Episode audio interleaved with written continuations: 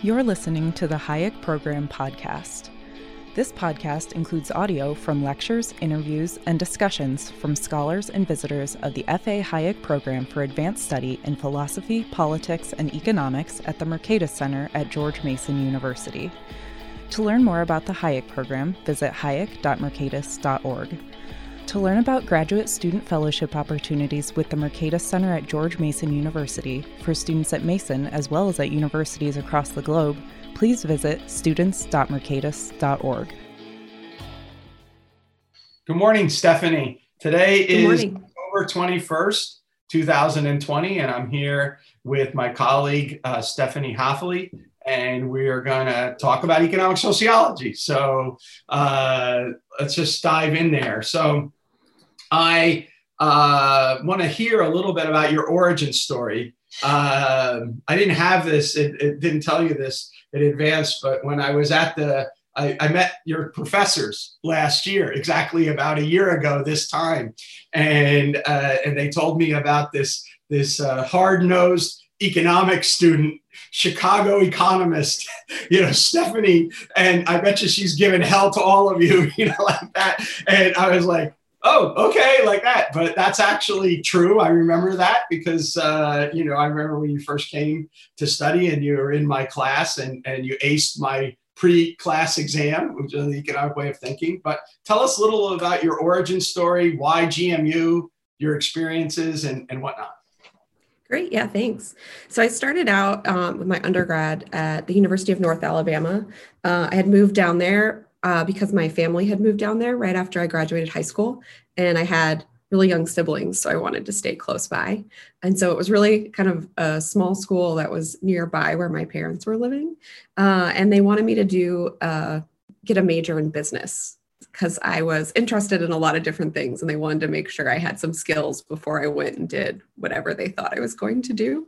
Um, and so I started in finance and took a couple of econ classes and didn't quite like them a lot. Uh, it was mostly like micro in the summer, but I started taking more and more classes that overlapped with finance and economics. And I started getting really excited in the ideas and realized that economics was more of like the philosophy of these ideas rather than just, you know, putting a bunch of calculations into a spreadsheet, which was a lot of the finance classes that we were doing at the time.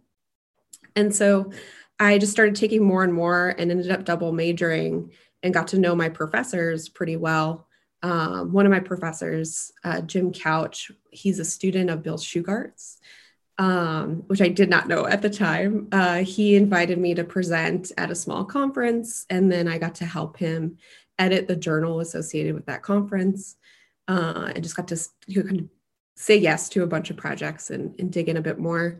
He and another professor of mine suggested I look into Mason because I wasn't quite sure what I wanted to do. I didn't want to become uh, like a person in the finance industry. I had done some interviews and wasn't into that. um, and so I started looking at Mason and the master's program, and it just seemed perfect. Like I, economics had really sparked something in me that was like, yes, this is how I see the world. And now there's things that there's theories and ideas to, to formulate that. Um, they were very kind of Chicago style with a little bit of public choice thrown in. Um, uh, Professor Couch had a daughter named Reagan, for example. So, um, and so when I saw Mason, it seemed like this is even more a fit because it was a broader look at economics. Uh, so it was actually the only school I applied to uh, and just hoped that I got in. And then I learned about the MA fellowship and applied to that and got in as well. And, um, you know, really ended up being the right fit. Um, while I was in undergrad, I also was doing things like volunteering with Habitat for Humanity, working at a local coffee shop. Uh, a lot of my friends were uh, not in the econ department or the business yeah. school. And so I was, you know, kind of having these in some ways you could imagine like dual roles, right? Like I was interested in civil society and I was really interested in economics. And when I came to Mason, I learned that you could put those things together, um, which then was really helpful too. So sort of a, a slow, uh, like kind of turning point.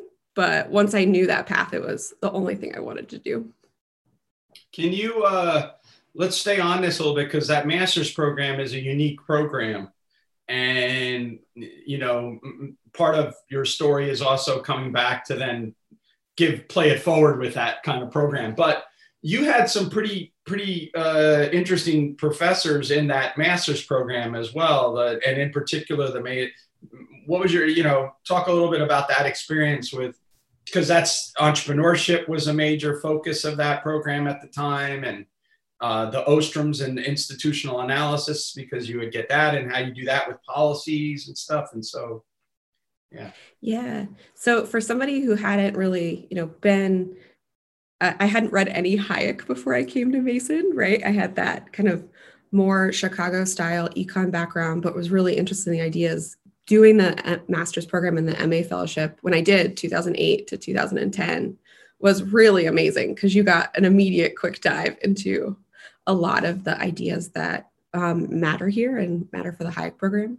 Um, so uh, we were really lucky. Um, micro and macro, my, the two micro classes were taught by Russ Roberts and Don Boudreaux. And so for somebody that wasn't sure about going into academia, but was really interested in applying these ideas, amazing communicators, right, to see. Right. And then I got to go, you know, listen to Russ Roberts also talk on the Hill and hear how, you know, the similar concepts were discussed with a different audience, which I found really interesting. Um, the financial crisis happened like the fall we came and started. Uh, and so all of a sudden i was getting tasked to do a bunch of financial things because i also had that as a major.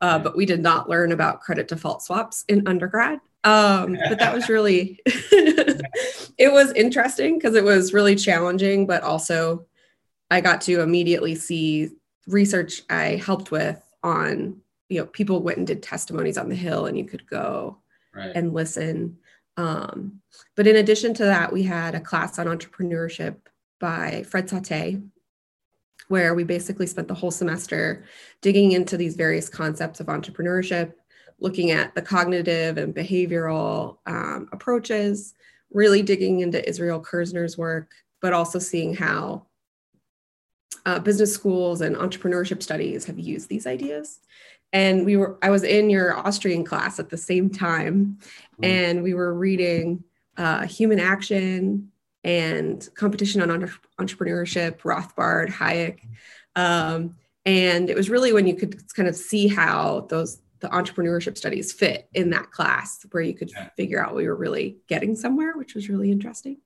um, uh, and so there's a bunch of you know really challenging classes and also you know kind of figuring out do i want to be in policy or academia? But also i just got to say like yes to a bunch of opportunities. So learned how to do op-eds and policy briefs but also got to spend a semester reading israel kirzner which yeah. the first time i met him after that i was like speechless. I still can't form sentences around him because i'm just very impressed were you uh you were still at Mason when when Lynn won the Nobel as well, and then she came that January and everything. Yeah.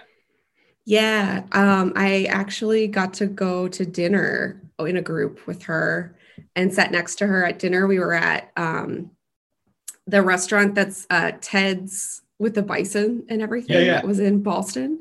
Yeah. Um, I, and I've talked about this before, but you know, I, I was really excited about her work. She incorporated fieldwork and these other ideas, but you know, also this, you know, incredibly influential figure. You're nervous as a master's student and, and not sure what to do, but getting to talk to her over dinner, she, you know, she talked about the challenges of being a woman in academia, but also kind of how to go about what you're interested in. Um, and I got a hug at the end, and I say that it changed my life, and it, it really did because there by the time I finished the master's program, I, I knew I wanted to go work for a couple of years, but I had gotten the bug of research and, you know, wanted to, um, you know, kind of follow in the footsteps of, of, of you and Elinor Ostrom and Kirzner and those ideas. No, that's that's fantastic. I mean, Lynn had that effect on everyone, right? She she um, uh, was an amazing, personable, down to earth, uh, you know, person. Um, like simple things, drinking beer out of a bottle rather than you know having to have it in a glass or or demanding this, you know, getting her scotch or whatever. Um, yep. But uh, the and and she had this great laugh. Um, I, I, I want to push a little bit on the master's program some more because it it was a, such a very successful program. It was started uh, as a brainchild of Brian Hooks, uh, you know, uh, many years before it, it, sort of matured. You were right in the sweet spot as it was really taking off. And you, of course, have contributed so much to its development. But maybe just very briefly, you know, mention about the different fellowship opportunities and then the fellowship opportunities um, after graduation. Because one of the things that's really amazing about that program is how it sets up people after you get out. Um, and it's a very big part of all of that. So and that includes like your own experience and where you went to do stuff yeah. Yeah absolutely. Yeah so i was in the second class of the ma fellowship and it had gone there were four in the first year and we started with 11 of us um, in that second year. And it was a it it's changed a bit now just because mercatus has grown and right. scholars are different but uh, you know back then we could all fit in a small conference room and uh, when the financial crisis happened and they started the financial markets working group, you could just go in and sit on these ideas that they were talking about. Um, but it really combines a curiosity and a desire to get more graduate training with this sort of, you know, for somebody who's not quite interested or doesn't know if they're interested in academia, but they want to pursue these ideas, they can do that in policy or or government or advocacy or or um, at a university based that center as somebody who does a lot of the programming. Yeah. And so that was really appealing to me because I I I didn't think I wanted to be an academic, um, which uh, it just took a couple of years to convince me that's what I really wanted to do. Um, but it really kind of looked at what I was interested in, and it was how, you know, economics has a lot to say about the world and it has a lot to say about how everyday people interact with policies and opportunities. And so i was really always interested in like what happens not necessarily about you know technocratic policy debates but how do they get impacted? Um, right. like how do they impact people on the ground? And so the program was really helpful for that because we had uh, the classes taught by mason faculty like Russ and Don and you and others. Uh, we had reading groups. Uh, so the very first month, we were reading Weber's Bureaucracy, uh, which was a challenge as a first semester master's student, uh, but really digging into how things work.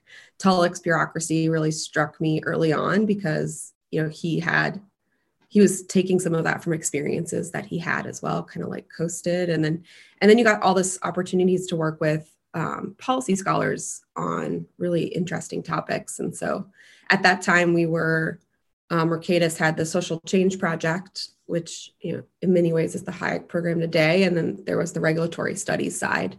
And so you kind of got assigned to a side in the beginning. Um, and so I was, I was assigned to regulatory studies and did work on financial crisis and and things like that. But um, and some of the government accountability projects that were happening at the time. But I was really interested and jealous of everyone at Social Change. Um, so I would just find a way to learn about those projects. So it gave you a lot of flexibility. If you wanted to dive into research, you could do so in a bunch of ways. Um, the staff at Mercatus were also really hands on and, and, helpful. So uh, Dan Rothschild was um, somebody who helped create our workshops and reading groups at the time. He helped me with an op-ed um, when I was a student and gave a lot of advice for for going into jobs. He's now runs Mercatus. Right. Um, I learned about an opportunity to work in government called the Presidential Management Fellowship from Rob Rafferty, who who worked there and had done the program. Um, and since then, we've had several more MA fellows go and do that program. And so you just get connected with people that you wouldn't get to otherwise.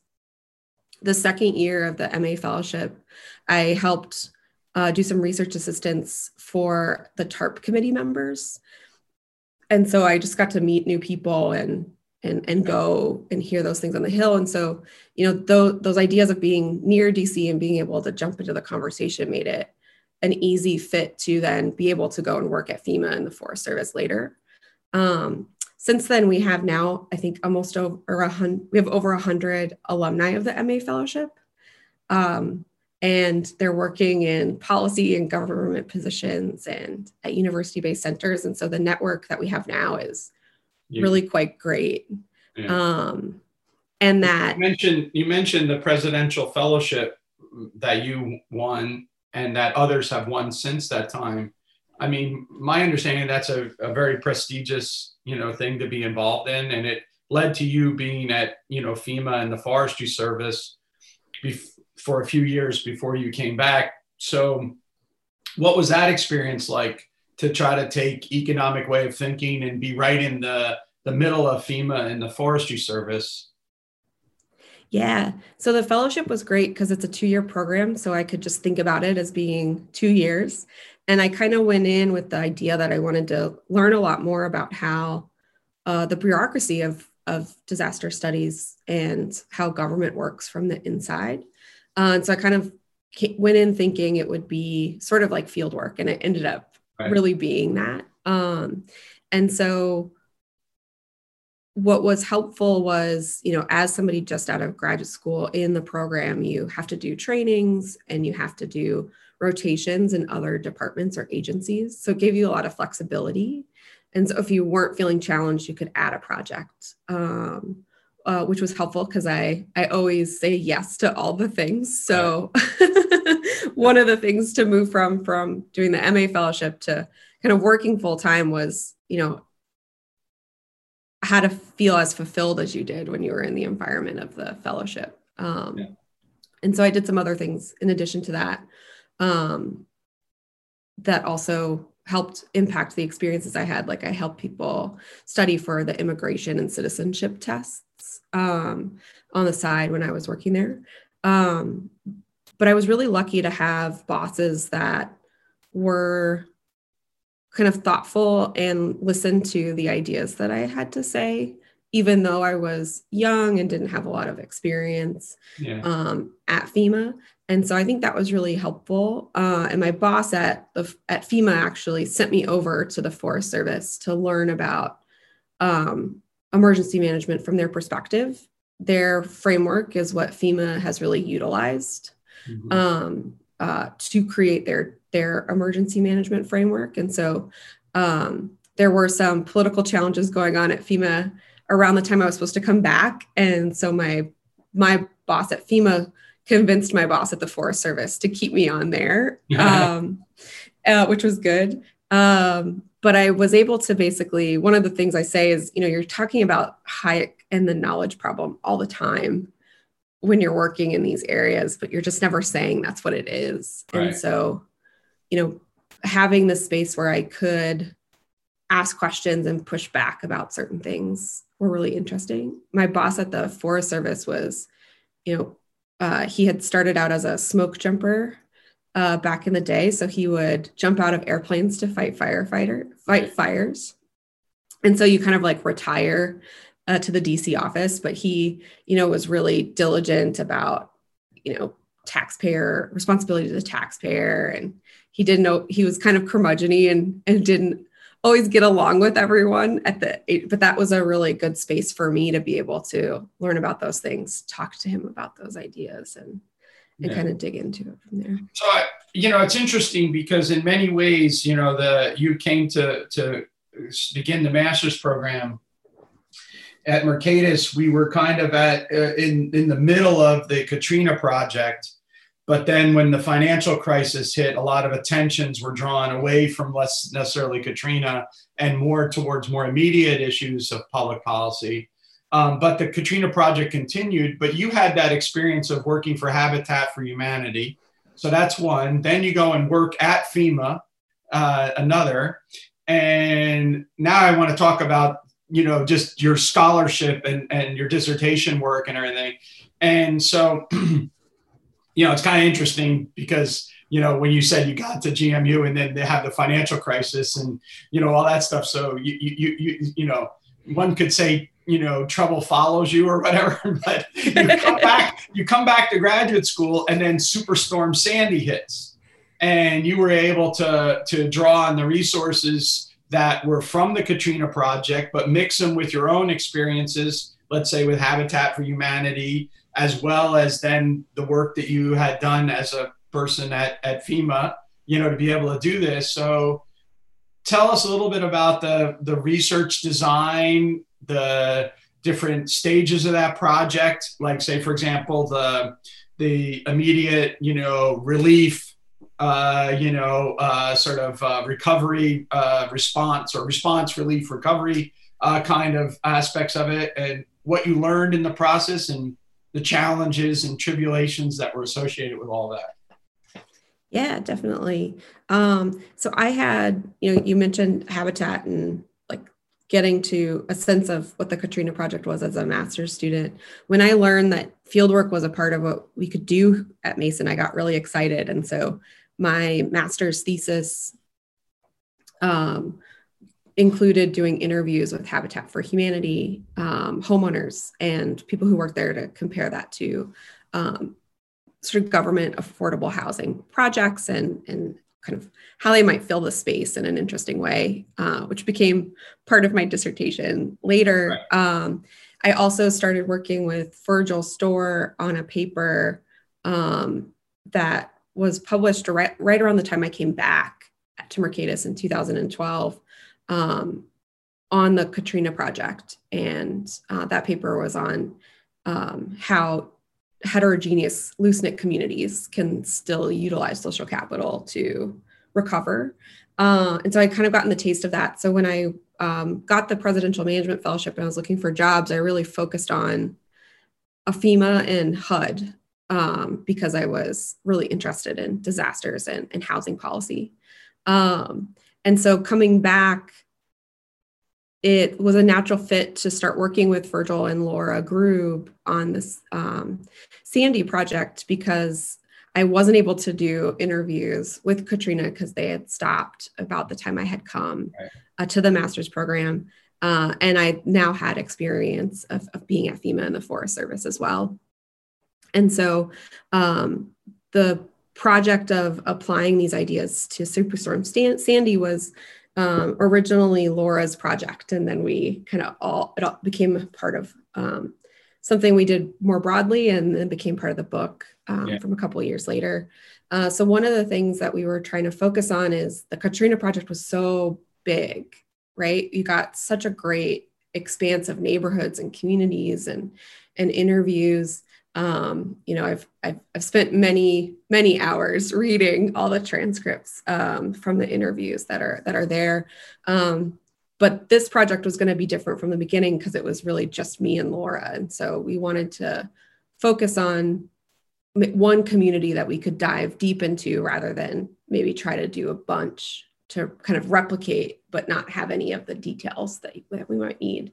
Um, so at first laura went up to new jersey and new york to sort of um, assess different neighborhoods and, and, see if we could figure out which ones might be good um, and settled on the rockaway peninsula in queens uh, and particularly an orthodox jewish community there because uh, we thought it would be an interesting comparison uh, to the uh, Catholic Vietnamese community in New Orleans.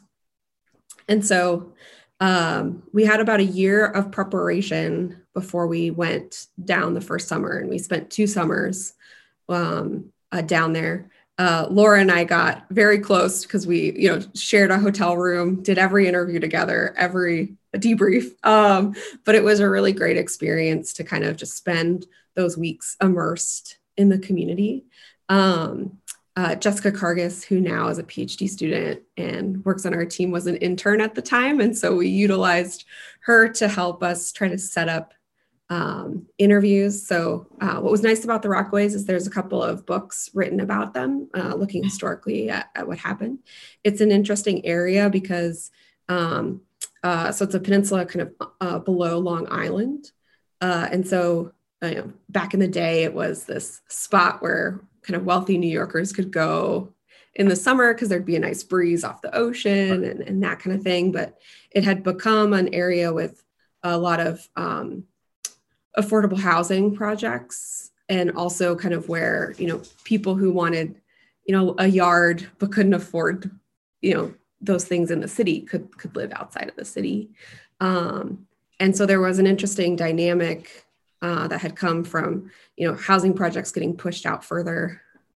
Um, an orthodox jewish community that maybe they thought kind of similar to the vietnamese community like wouldn't complain about right. you know disruptions of services or, or, things like that. And so that community was um, had some challenges and had faced adversity before. And then after sandy hit were isolated for a couple of weeks based on the kind of peninsula and, and those sorts of things. Um, but so we, we we were able to read a lot on the community ahead of time uh, learn a lot about the Orthodox Jewish community and kind of ask questions for people that we knew that could help us prepare because we are not and we are and to be women going into that was interesting but it helped that we were students uh, for sure because we could uh, have people that wanted to you know kind of teach us as, as we were doing the yeah. field work um, that first uh, few weeks we were down there it was really hard to get into the community ahead of time so we weren't able to schedule a lot of interviews before we got there, but we did have a couple of interviews with rabbis um, lined up. And as soon as they kind of, you know, tested us and made sure we were legit, then the community kind of opened up to us. Yeah. Um, and so, you know, that first that first trip was um, a little bit stressful because you were worried that you didn't have enough things lined up, and you know what happens if nobody wants to talk to you. But by the end, we had you know a good slate of interviews and knew what we would do next um, to do that. Um, it did take a, the next summer. We were able to get a lot deeper, kind of doing yeah. secondary interviews with people. Uh, we finally got access to some of the women of the uh, community, uh, and so uh, that was really important too because we, you know, like we we wanted to make sure that we weren't just getting, you know, kind of leaders of the community that had a narrative they wanted to say, but a diversity of, of things. Um, there's this uh, lovely uh, older woman in the community that you know is kind of like the gossip of the neighborhood that we talk about in the book. And when we first got to interview her, um, one of the rabbis came with us, like walked us over to her house and stayed for a while. And we just were waiting for him to leave. And so when he he left she's like okay do you want to hear the women's stories? And you're like yes please please tell us about that. So that kind of like evolving nature of of the interview process and you know kind of legitimizing yourself in the community to make sure that they know that you're not you know there for alternative motives or, or things like that was important we were able you know we ate at restaurants in the community so that we could see what's going on and those sorts of things. And, and that was really helpful. It was also really helpful to know a bit about the um, process that FEMA uses as well. So I had, um, you know, been in the command center for Hurricane Irene. Um, and so those sorts of lessons were, were helpful to apply, even though they weren't necessarily directly connected to the individuals that had survived the storm, but you know gave context to, to what we were doing too um, and i really enjoyed working with laura because we could you know like one of the major things that is important with doing field work is that it's a, a team effort and so you know figuring out who's going to be your interview partner how you work together in an interview really matters. Um, and so you know if things you know if somebody was recalling a particularly emotional part of their story one of us could step in while the other one takes notes and kind of take turns right. and and then you know the discussions that we had afterwards right? Like plenty of paper ideas as, as you're figuring that out. And so i find it really fascinating cool. the, your retelling of this just from a operational point of view of so if you think about it you're dealing with a community that's four hours away from the community that you're living in but it might as well be you know 300 years and 5000 miles away in many different ways and so you have to figure out a way so that there's a they trust you um, yet at the same time you as an observer need to understand that the rule the leaders want to tell a narrative uh, and whatnot. I'm always reminded of um, you know, like in Chris's work, where they're trying to in in the doing doing bad by doing good, uh, where the puzzle comes up about the Human Terrain Project, because the Human Terrain Project was uh, you know, after the uh, after the war and the rebuilding effort in Afghanistan and and, and in Iraq uh, and Iran, uh, you know, you would go in there and then they would have a, a soldier would be uh, accompany the people who were doing the interviewing. and you want the United States government to do X, and they're like with their you know gun sitting there like that. That's not a true answer. That's like your rabbi, you know, trying to. And so figuring out how to negotiate that and everything like that. And, and I, I, I will come back to this theme, but one of the things that's so obvious, I think, in the conversation with you is how even going back to when you were an undergraduate, you cared about the impact of these ideas on the everyday life of people as opposed to just what was going on in the circulation of elites and getting access to that everyday you know idea is, a, is in many ways a major uh, aspect of your own scholarship and of your various different efforts. And i think that that's um, you know an important part of what motivates your curiosity which i think is what we as social scientists want to do not not necessarily talk about theories on a blackboard or the elites who are determining the policy but even like the way you talked about you know Tullock talking about bureaucracy and yourself learning about bureaucracy and the belly of the beast. And it's also fascinating because you assume sincerity, right? So the kind of public choicey dysfunctional incentives are a byproduct, not an assumption going in. And a lot of people confuse that. They think public choice is um, is like House of Cards, right? As opposed to it's an examination of the structures and how that then generates even very sincere people that are trying to do things, how they, they go awry in that.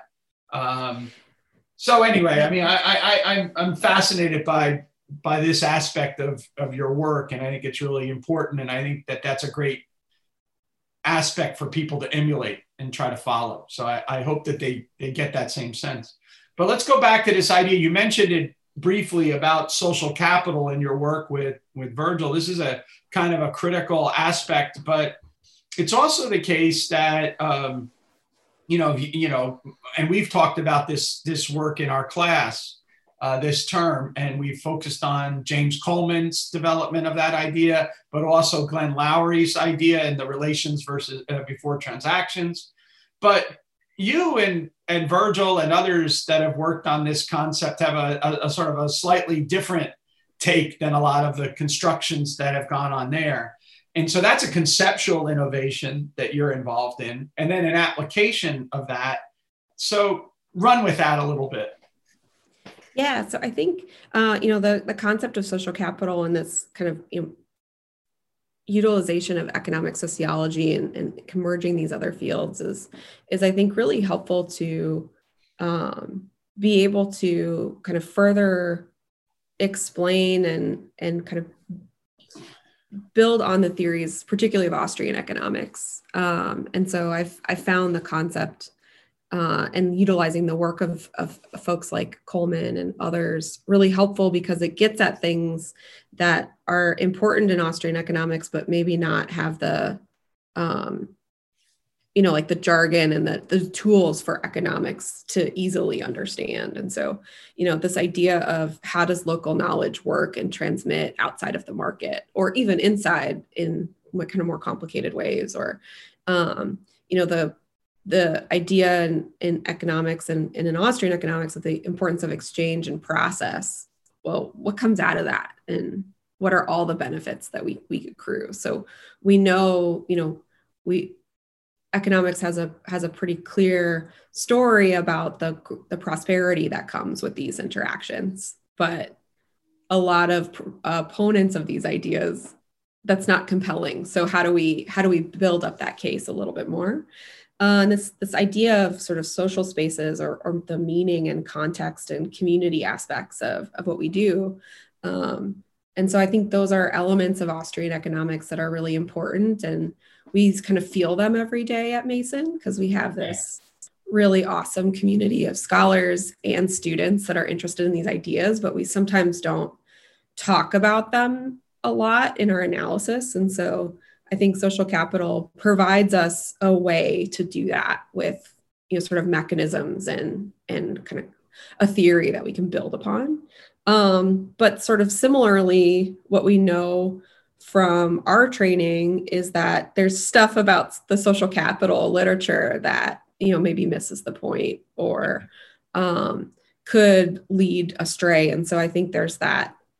What's really cool about social science is you get to have this dialogue with the ideas right? And so uh, we could utilize that theory because it's helpful but hopefully we're also pushing back on the literature that that that, that is in that as well. And so i think that that um, you know i think utilizing these concepts from other disciplines and figuring out how to do so through the lens of economics but through this idea of like how do we really talk about meaning and culture and context is, is really important. Um, and so that allows us to do things like you know really explore how maybe people and situations that we would traditionally think wouldn't be capable of overcoming a disaster or you know oh we assume it has to be maybe a central planning effort after hurricane katrina. If you can show that you know similar mechanisms to the market are happening through these really loose ties and close knit communities and all of those things it's um, i think really powerful to show hey we don't always have it, it's not just about those policies. People on the ground are are doing things all the time yeah let me and, let me jump in here because i want to actually i want to highlight something on that because imagine if I was asked, could I sum up like what Stephanie's all, you know, Dr. Haeffele's, what is her work all about? And I would say, well, it's really about, you know, basically the role of entrepreneurship in the private, public, and community level. And that it, it basically sees this entrepreneurial activity as deploy, dis, uh, basically discovering, building, and deploying social capital in order to make sure. So it's not purely Kirznerian, like entrepreneurial alertness to an opportunity, but models that don't take into account that alertness are not right. At the same time, you know, it's it's taking into this idea of social networks, social relations, the the building of that and the maintaining of that and the maintenance of that. So it's it's like building a capital structure, um, but out of these social relations. And the ultimate goal of all this is to say that ordinary people can do extraordinary things if we just give them the space to do so, as opposed to thinking that the only way that we can have a solution to our social ills is if extraordinary people are given extraordinary powers to be able to pull it off. And that it's that work as a whole that you know enlightens us it, it helps us understand how communities res, you know uh, respond uh, provide relief and offer recovery. You know, there's like, there's a big word nowadays that everyone uses about sustainability, right? Well, the issue is, is that these communities can only bounce back if they actually have this internal su- sustainability, which is you find in the energy of the communities themselves rather than always having external. So, do you think you agree with that characterization of your work and the importance of, of, of it? Yeah i like it. Um, yeah i think that it's um, you know i think that that's really sums up sort of in a way that i was maybe talking around it right really well. Because um, i think it also gives you know sort of the some of the narrative and the um, to what uh, ostrom was doing too right? So we can talk about all these you know all the conditions that are needed for common pool resources um, but being able to, to also match with that with the social relations kind of builds up that community aspect in a way that might feel stripped if we're just talking about you know graduated sanctions. Right. But we can now see what it is in the in the communities too. So i think those sorts of like being able to bridge those various disciplines and strands of thought to really get at you know there's a lot going on every day that we're not relying on politics for is important to remember, particularly yeah. in times when you know politics is over, you know, looming over us in a way that we need to remember most of our lives can go on without them. yeah, I mean that's an old Tocqueville point, right, about the difference between Europe and the United States. But you know, it's a it's another like methodologically, if you go back, think about your interest. Like you have a you had a, the the phrase basically we can say you know that uh, we want to give uh, you know meaning uh, you know, and study the meaning and stuff like that. Well, there's certain methods that are appropriate to study meaning. And so they come in the form of ethnography, of, you know, so structured interviews, uh, participant observation, uh, social history. You know, a lot of people think social history get, get a bad name, but actually we want to be social historians. Uh, and because we want to actually get access to the uh, the information of how these things affect people on the ground. And so this is why I think there it leads us to wanting to embrace field work. It's not that field work and case studies are any less rigorous to do. In fact, they might require, as you mentioned in your, you know, you have to actually study for a long time to understand and be able to build up that relationship so that you can go into the Orthodox community and not be, especially as a young woman in that community, you're you're an alien to them, right? I mean, you're you're you're not the norm of what you know, and yet you have to somehow figure out a way to to interact in that world and that space to be able to get them to give them voice.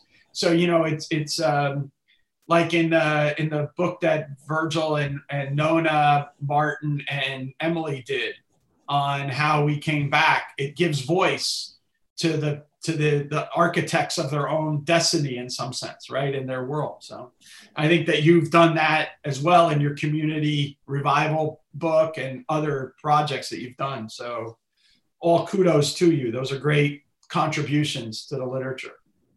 Thanks. Yeah i think the uh, your point about you know sort of the rigor and and methods i think is really important because you know if we're interested in how you know real people are dealing with these challenges. Even you know there's there's a lot of there's a lot of great studies and insight that can come from sort of the no, the normal economic analysis and right. regressions and you know data indices and those sorts of things. But you know just like when we were talking about going into the orthodox jewish community that there's the elites of that community and then we've got to try to filter that out all this data that's coming through World Bank surveys and you know yeah. data collection from governments that's all coming through the lens of the decision makers of those countries and so I think what's really powerful about fieldwork is it's it's messy and it's complicated and you've got to always be you know open and encouraging in the interview but skeptical in your analysis yeah. of the interview uh, in a way that we might just overlook that needs to happen um, with some of the other methods that we have too. And so I think that you know every every method is challenging and requires a set of skills um, yeah. is important to think about because you know to do any of those well you need to know precisely all the ways that they're flawed and, and how to think about improving them i, I just uh, yesterday i stumbled upon an old article by bill easterly that was posted when he was at Brookings, and it says, um, "Listen to the development experts, colon all seven billion of them."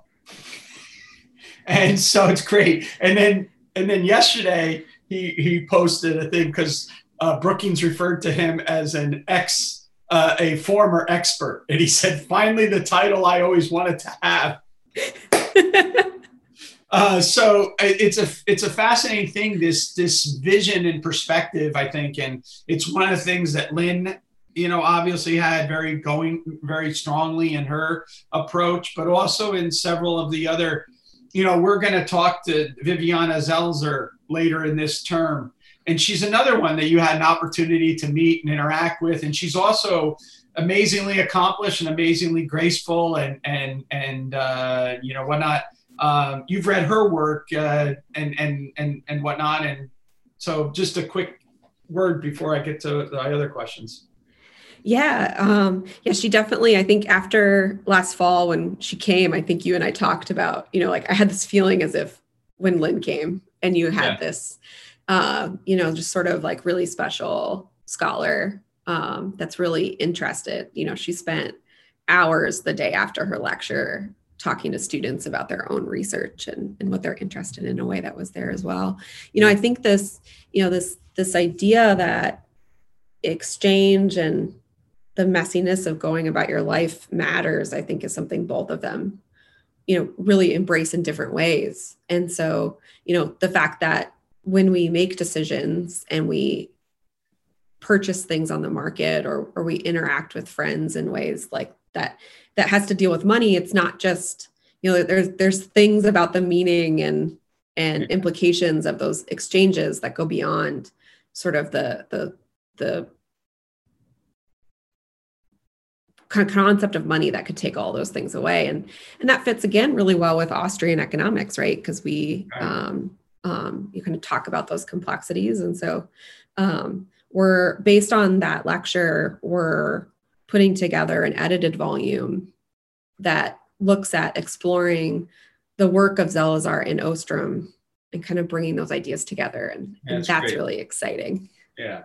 This leads right into my next um, sort of set of questions for you because but i wanted to make sure that we we highlighted your uh, very important contributions to this whole scholarly field in the background of people in their most vulnerable moments because they've just been hit with a, a major crisis you know i personally this year had besides 2020 just being the year that sucks in general uh, I, I i had my house burned down uh, you know, uh, and now it's a vacation home that burnt down. But the troubles that we have had with the uh, you know insurance and all of that kind of stuff and everything like that, I can't imagine what pain and suffering people go through if it's their primary residence. You know, first of all, there's the shock you know, uh, and you know, there's unintended consequences on everything. You know, our dog saved us. My dear dog, you know, woke us up and got us out of there. So ever since that time, Rosemary and I have both been very generous with snacks to the dog. So we took the dog to the vet last week and they're like, got to put that dog on a diet she gained a little too much weight. Uh, so now we're like, no, no, no little, no little snack for you now. And she stares at us and we're like, oh, we feel terrible. But anyway, yeah. Um, but I, you know, the, the, the, you were dealing with people in their most raw moment because their life had just been ripped apart, you know. And you read that when you were reading all the interviews down in for Katrina, but then you experienced it, as you said yourself, you're have an important partner because you're talking to somebody and they're they're at the rawest moment. How do you deal with that? Do you have any? I mean, it, it, at some level, that's not really a scientific method. It's just being a human being, right? Yeah. yeah. Yeah. I think that the you know, so a lot of the things that come from you know, the Austrian, Virginia, and Bloomington schools of political economy is this idea of humanity and and you really get to learn that doing fieldwork in a way that you wouldn't otherwise. And so, you know, how do you remain somebody who's a social scientist when somebody is tearing down. up talking about their story how do you have that sense of humanity uh, a couple years ago i had the ma fellows read mccloskey's uh, how to be an econ like how to be economist while being a human or yeah yeah i always forget the name of the title but like you know th- those sorts of things i think are easy to you know when we're just dealing with our day-to-day lives forgetting that everyone does have these complex narratives and that they are dealing with all these other things. Um, you know the the thing i talk to stu- to people about that want to do field work for the first time and students thinking about it is is you know i i will be a stickler of who's your interview partner? What do they know about the project okay you can only schedule four interviews a day because you're going to need time to decompress or you don't know which interview is going to take 20 minutes and what turns into three hours and and how do you do that? And so i think that kind of like it's exhausting and um, emotionally there's an emotional toll when you're doing it but it's also one of the most thrilling experiences i've had as a as a scholar as well so yeah. you know i love interacting with students when they get the ideas and start to write but i also there's something about going into the field and you see people recalling their worst moments and they have hope and that that's really powerful yeah yeah yeah i think that's such an important message you know you're you're a much better person than me. I, I what I remember in my own efforts at field work is is when I put my foot squarely in my mouth, you know, and and things. So I was doing a set of interviews in Russia, and uh, right after the collapse of communism, I was a fellow at the Academy of Sciences, and uh, the Academy of Sciences assigned two people to me. One of them was a cultural aide, and the other one was a scientific aide. And so I had these two people to steer me through various different things and it's my cultural aid my scientific aid mainly you know wanted to take me. I met the department chairman of uh, you know moscow state. I met the head of this research division. You know we had talks. I gave seminars things like that.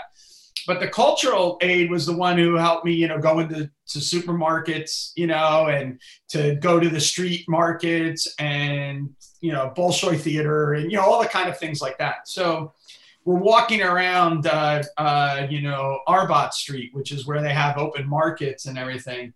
And I'm like just fascinated. And I'm taking notes down because I'm noticing that there's these huge price spreads that are much bigger than the price spread would be or should be if you just took into account transportation costs, right? And she turns to me at one point and she goes, You find this fascinating, don't you? And I said, I went on this big long thing about how of course, how amazing it is. This is the most amazing thing. We shouldn't be doing experimental economics. We should be sending students into the field. Like, why, why are we wasting money doing this and like that? And I said, Don't you find this fascinating? She also was a PhD in economics. And she said, No. She goes, I have to spend five hours a day on a fixed budget trying to find the food for my family. And then I was like, Oh, and I'm sitting here, you know, wasting your time because I'm like, hey, can I go to this market over here? Can I go here or whatever, right? Fast forward, you know, so then I'm thinking, oh, check yourself, Pete. You know, you need to check yourself. So then I go fast forward and we're down in, in New Orleans, you know, like, six weeks, eight weeks after, you know, the, the storm, six weeks, I think it was. And we're sitting there talking to one of the, the main businessmen and he's showing us how they've lost their entire you know utility grid. 75% of the utility grid has been wiped out because of the storm. So what do you do with that and everything like that? And i'm of course fascinated because what had happened was they had come in and they were able to get workers that pushed the debris to the side of the streets but they couldn't do any rebuilding yet right? Because everything you know is a mess so I'm like sitting in his office and he's asking me questions and I'm getting all giddy again. You know, like, how amazing is this? Like, look at all the things we're learning. And then he says to me, Yeah, I can realize that scientists get very excited when you flood the maze full of water and then you watch what the rats do. And I was like, they're not rats. They're they're like me, you know. Like I don't mean it like that, you know. And it really hit home when I met with uh, uh, a young couple 25 year olds, maybe younger, that were uh, two youth ministers. And they had just moved to Central City, New Orleans, one week before, you know, they graduated, you know, seminary. They went on, they got married, they went on their honeymoon, and then their first assignment was in New Orleans, in the center city, working with the Baptist church right down there. And they were youth ministers. And they had hardly slept for the six weeks. And they were involved and these were heroes. I mean they helped organize the van car, uh, caravans of vans to get people out of the center city or whatever. And their eye they were exhausted you know yeah. and, and we're here you know flying down you know all like dressed staying in like you know whatever hotel's still working and they're in the house that doesn't have water and everything. And we're like so tell us about you know your troubles or whatever. And it really daunt you know was daunting on me. And i think that that's like when we think about development economics, which is an area of, of, of, uh, of this uh, kind of uh, program, uh, disaster, you know, programs in the wake of, let's say, you know, a public health crisis or of a natural disaster, you're dealing with people so in the raw and being able to figure out how to do that in a way that's also objective, but pays attention to their subjective reality. Yeah. Sorry mm-hmm. for that little no, I love it. I think, you know, like, you know, I think too, there's one of the things that I think fieldwork has really helped me embrace is just the messiness of humanity, right? And I think this is a, you know, it gets back, you know, I'm always thinking about how that's something important in Austrian economics too. But it's this idea that we're, you know, we can be curious and fallible, but we are doing a social science of studying p- things that we are, right? Like we can't really have that detached right. view because we do have emotional responses, we do have personal experiences. And I think that I'm really fascinated by learning about all those aspects of how people work, right? So, like the idea that, you know, there's these heroic efforts to fight against you know turning your neighborhood into a green space or getting resources that you need and but then all of a sudden those same people might learn how to you know lobby for stuff that doesn't make sense you know like everything's got this complicated nature um yeah it's interesting that, to see the the post uh, crisis careers of people who were so effective at invoking private sector and community resources and overcoming because they couldn't trust the public resource but then afterwards they become political actors right? And so you're like wait a minute like why did you do that? Like you were this amazing like local organizer. Why the hell would you then want to be this? But they they're inevitably it's a very high percentage of them who do. The heroes that are on the ground oftentimes become then but they don't think the same way that we do about it, right? They just think that it's scalable and they can they they were limited because people before had the wrong vision, you know, and, and kind of thing. Yeah, but, yeah.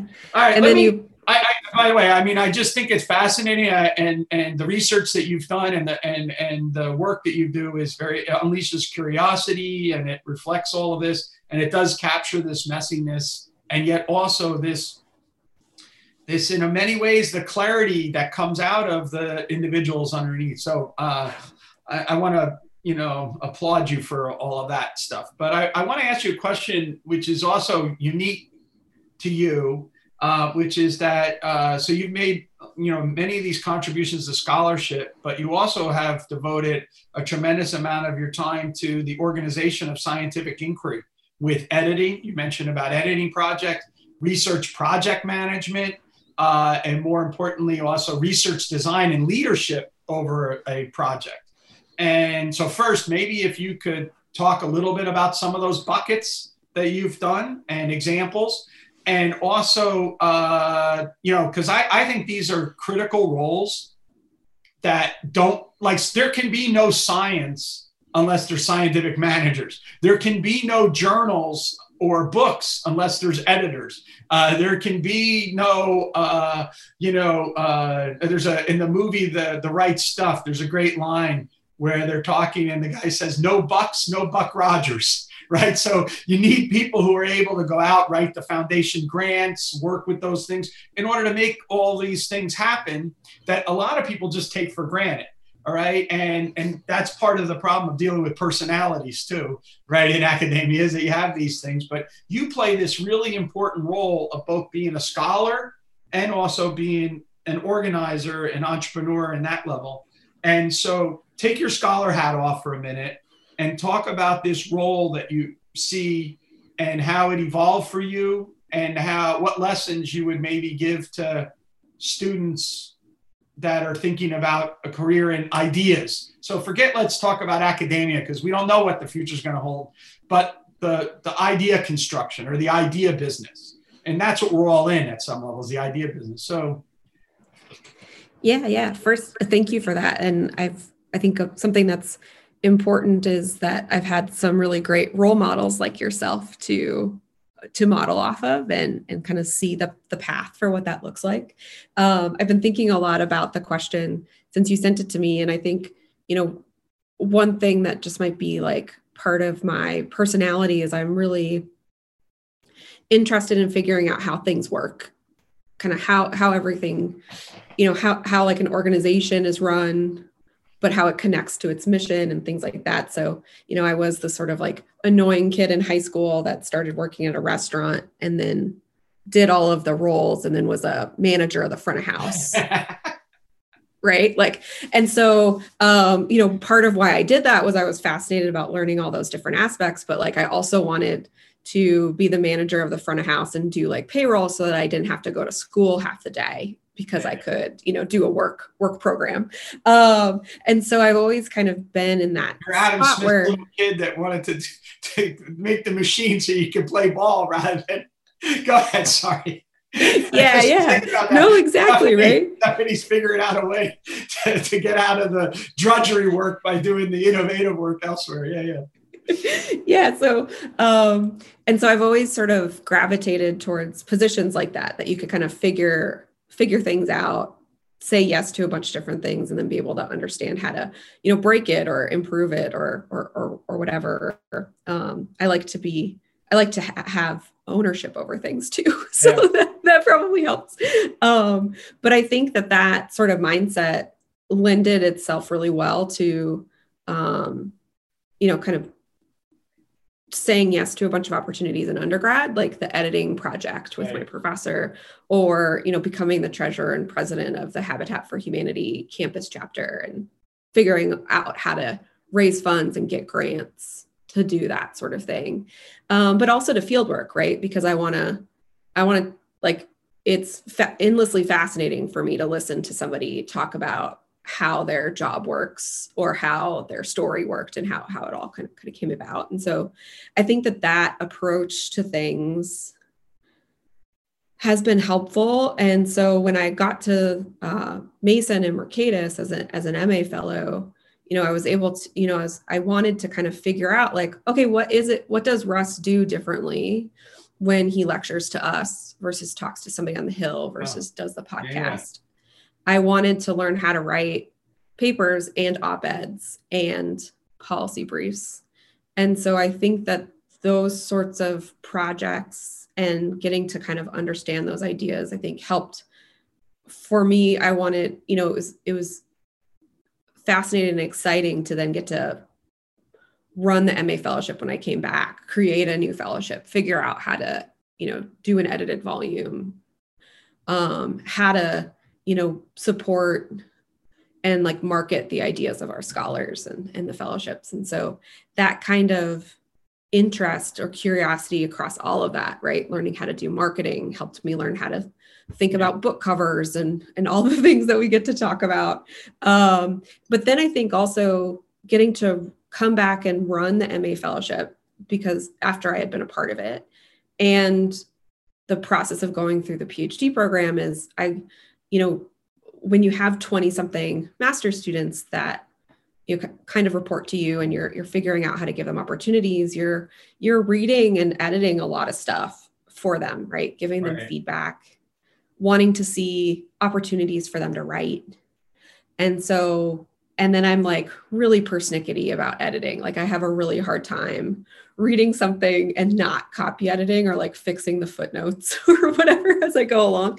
So that I think that helped a lot. Um, and so then I was able to just kind of continue on those opportunities and you know Virgil and, and you and others kind of saw those skills and I could also emulate you guys because you're um you know like there's we're in a special place with the Hayek program where so many of our scholars care about teaching, care about mentorship, care about editing book series and journals. And so it's it's really about opening up opportunities for the research and then the research, right? Like yeah. it's a it's about all of that stuff. And so then that's all of a sudden that's how you have nine edited volumes in like five years. Right.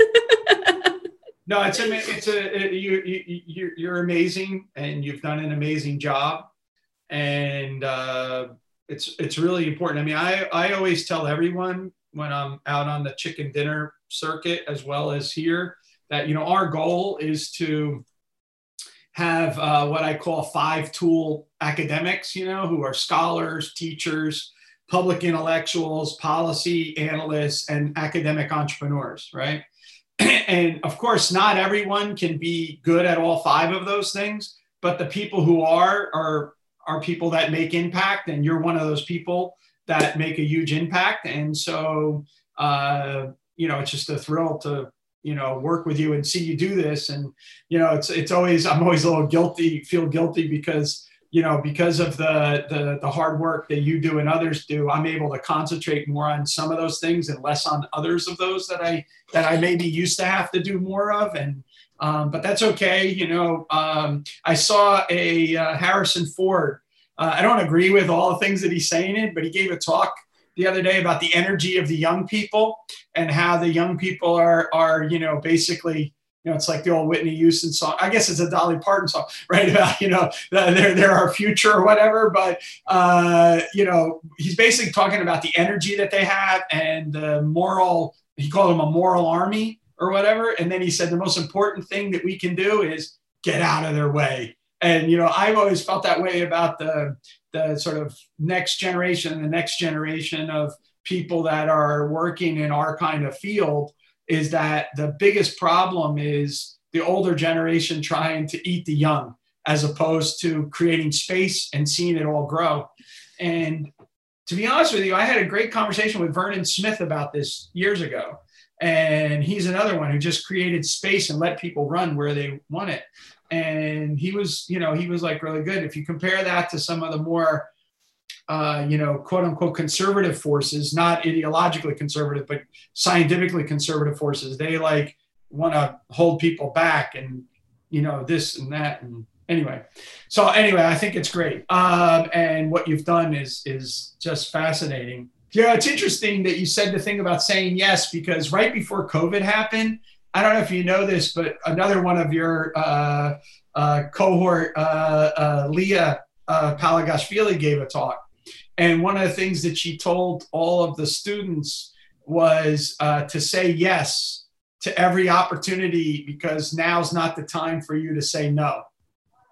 Yeah. And, and you've done that yourself. And, and that leads to problems of being overcommitted, you know, other kind of things like that. But like Liya's point, your point was that that's also what led to all these opportunities and, and whatnot. Yeah. Um, that's how you learn to work in that space like you know we it's always overwhelming and so learning how to do that but also like yeah i think when we're when you're in the when you're in the learning process and when you're figuring out what your contribution is is not the time to say no because you'll never figure it out like right. you know i i learned about what i thought about working in government by trying it not by having a stance before i before I did. Um, you know, I had a bunch of lessons to bring from my training about what that would be like so that I wasn't, you know, maybe overly optimistic. But um, you know, like you you you get the I think you get the the luxury of saying no later.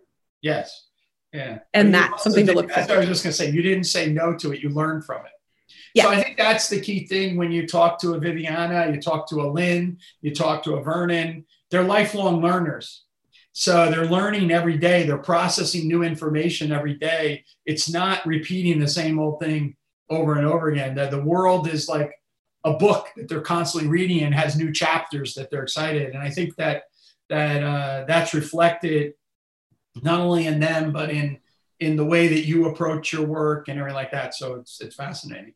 Uh, I have one last question for you, which is just purely on your own intellectual imagination. What project research or that you're organizing at the moment most excites you like keeps you up at night thinking about? Yeah so that's a, it's a good question. Um you know the saying yes to a bunch of things means there's a lot on the docket um and i'm mostly uh wanting to finish things so i can get to the new ones. Um but currently we've got a couple of projects that i think are going to be really interesting. Um so kind of the first is sort of you know the COVID and what on earth is going on and how do we continue to apply the lessons of disaster recovery research to these ideas and, and what can we learn from it? So um, we have a big survey that went out over the summer asking people you know what were the challenges and how have things changed for them? And we have another survey that we'll hope to get out in the next couple of months looking at um, sort of decision makers at the business, nonprofit, and government level about how they had to adapt. Oh wow, that's um, very useful. Yeah, yeah. Yeah, so I think those projects are going to be really fun. Um, we were supposed to be in Puerto Rico this past June, starting to do interviews about uh, disaster recovery after Hurricane Maria, but also, you know, the complex nature of multiple disasters and crises happening in Puerto Rico. Um, you know, they've got territory status, they've got um, financial issues at the government level. Uh, when we were there in January doing some initial re- research, uh, you know, a batch of earthquakes that they had not experienced for a really long time. Now, COVID, right? So, uh, this idea I'm interested in and worried about this idea of compounding crises. And does that, how does that interact with the way we think about the world? Like, can, can we utilize those to, to recover? Does that lead to resilience or does it lead to challenges? Um, and then the one I'm really interested in, but I'm worried about when we're going to be able to start working on it is, you know, a lot of the things that we've we've learned from this line of research is, you know, the the power of people to overcome challenges and the struggle for civil liberties and, and dealing with oppression can be really highlighted in this space and vulnerable populations and so you know what what can we think about you know social justice issues and and um, how people can fight for and obtain civil liberties yeah. through this lens i think matters a lot and and kind of gets at some of that those lessons that we've learned from talking to people and, and, and how do we how do we get to those ideas. So those are the things i'm excited about and man we just need more time so we can yeah. dig into them. Well those are those are all very important and also extremely uh, you know fascinating topics to to work on. Uh, i want to thank you very much for having this conversation with me and for all that you're doing to advance sound thinking and, and exciting thinking at, at Mercatus. So thank you very much. Thank you. This was great.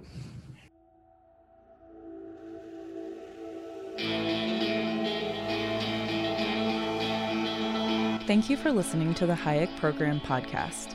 To learn more about the research, scholars, and work of the Hayek Program, visit hayek.mercatus.org. For more information about graduate student fellowship opportunities for students at Mason as well as at universities across the globe, please visit students.mercatus.org. We hope you recommend students to our programs or consider applying yourself.